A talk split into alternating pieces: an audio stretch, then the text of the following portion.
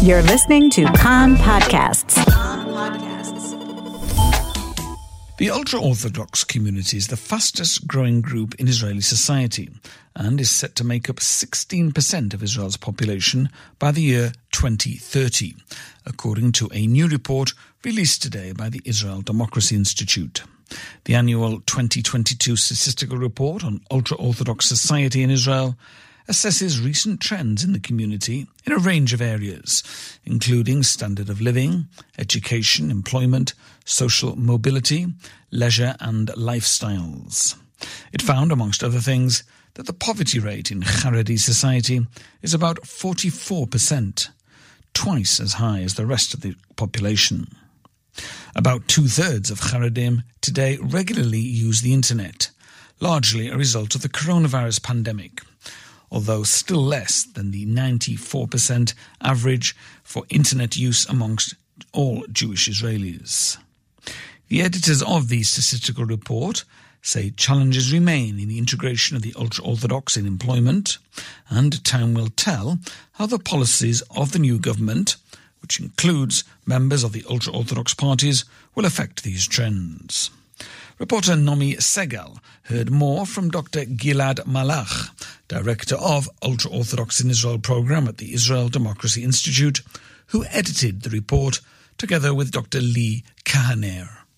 First of all, regarding population, we're talking about almost uh, 1 million point three uh, uh, ultra Orthodox in Israel, and they are more than 13% of the population uh, in Israel. This group is uh, growing uh, rapidly. I mean, around 4% per year. We also show that they are getting married earlier than others and uh, having children earlier than others. I mean, the first child for, men is 24 compared to 31, and then for women it's 23 compared to 29. So, so there is a difference in fertility rate, in age of marriage, and, and, and that's the reasons for the rapid growth. What about uh, socioeconomic trends, poverty, lifestyle? I can say that in general, the, the percent that under the poverty line are very high within the ultra Orthodox society. It's uh, around uh, 44% compared to around 20% in the in, uh, the overall population in Israel, and uh, just a bit more than 10% in the non-Haredi uh, Jews population in Israel. And the reasons for that are clear. It's connected to uh, the, the low participation rate in the labor market, uh, especially for men. Women, and we will talk about it, are uh, working almost in the same percentages as, as non-Haredi women. But even uh, uh, ultra-Orthodox that are working, earning much less than non, non-Haredi that works. I mean, if we co- compare men to men, the ultra-Orthodox men uh, uh, earn just 53%, almost half, than non-ultra Orthodox worker.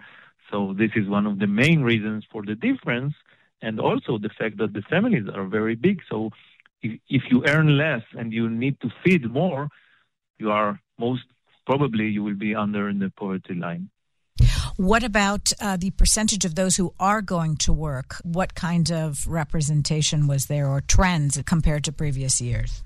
I, I can say that uh, it's very interesting. I mean, regarding to women, we see a process, a constant process of integrating uh, in the in the labor market. You know, uh, 20 years ago, in 2003, their participant was around a bit more than 50%, and now at 2022, we are talking about 80%, almost like the non uh, ultra Orthodox uh, Jewish women, which is uh, 82%. So, so there is a, a, process of closing the gaps. Uh, regarding to men, it's more complicated. Uh, it used to be very low percentage. I mean, they used to participate 20 years ago, maybe 35% of the, the, the ultra Orthodox men. And there was a jump throughout the years until 2015 towards 50%. And uh, the last few years, seven years, we can say there was a stability around 50% participant. And at the last, the, the last year, actually the last nine, uh, nine, month, nine months of, of 2022, we saw a jump from 51 to 53.5. It's it's a jump that seven years we didn't see. So it's very interesting and uh, uh, we hope that this process it's not just this year and it will continue in the future. What factors might have contributed to that? I mean, in general, it's it's connected to the uh, economical situation and the pressure uh, that the the ultra orthodox households has to have that make them to to uh, that make also the men the Haredi men to go to work. So in general, these are things uh, that are connected to the Israeli society: inflation, uh, uh, the the price of uh, housing, the, the growing uh, price for buying houses and mortgages. So so this make also the man, the young Haredi man that needs to pay all these payments to go to work.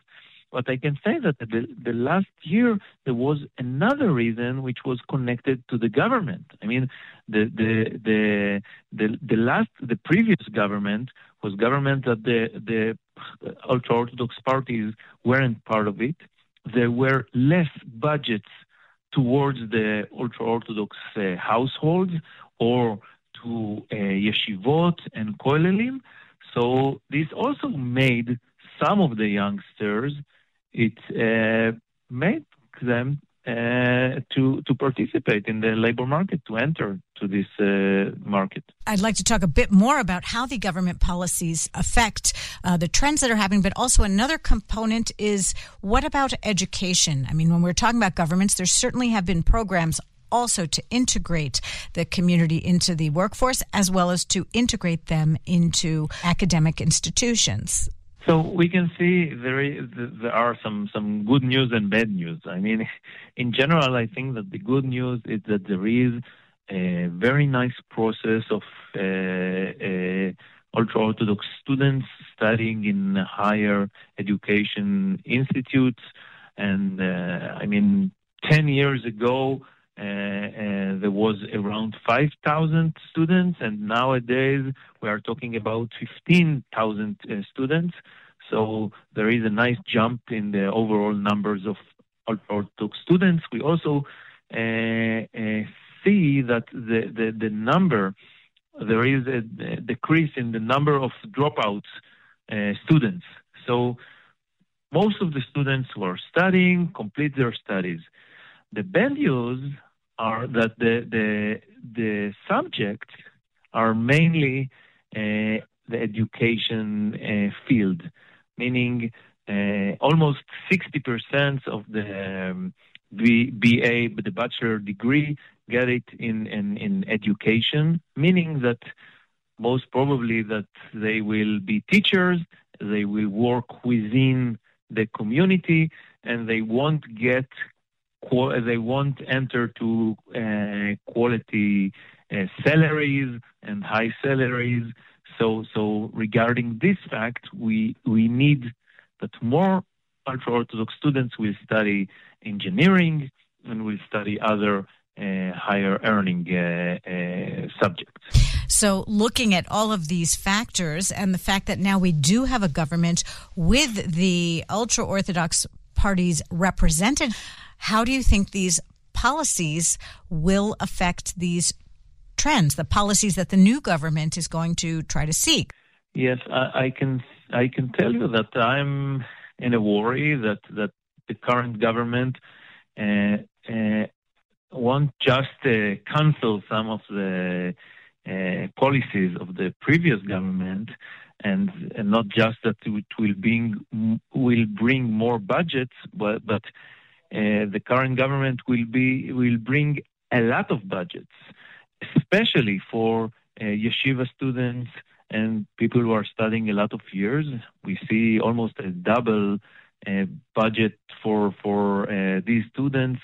We see much more budgets for the education, ultra-Orthodox education system, and also a kind of new food stamps for households that are in bad con- economical conditions, which includes again ultra Orthodox that are studying Torah. So the incentives uh, to go to work uh, will be uh, uh, weaker than, than the current incentives. So, so I'm afraid that the process that we saw at the last year uh, of a jump in their participant uh, rate in the labor market won't continue next year, and we might even see a decrease in the, in the number of participants in the labor market again towards 50% or maybe even even lower than that. So, in a sense, some of these sought after policies could perhaps end up perpetuating some of the challenges and difficulties that the community has grappled with. Yes, I mean, at the end of the day, the ultra Orthodox society uh, uh, react to to policies, and if the the policy incentivizes their motivation to go to work, more of them will go to work. And uh, if the situation is the opposite, some of them more more will decide not to go to work.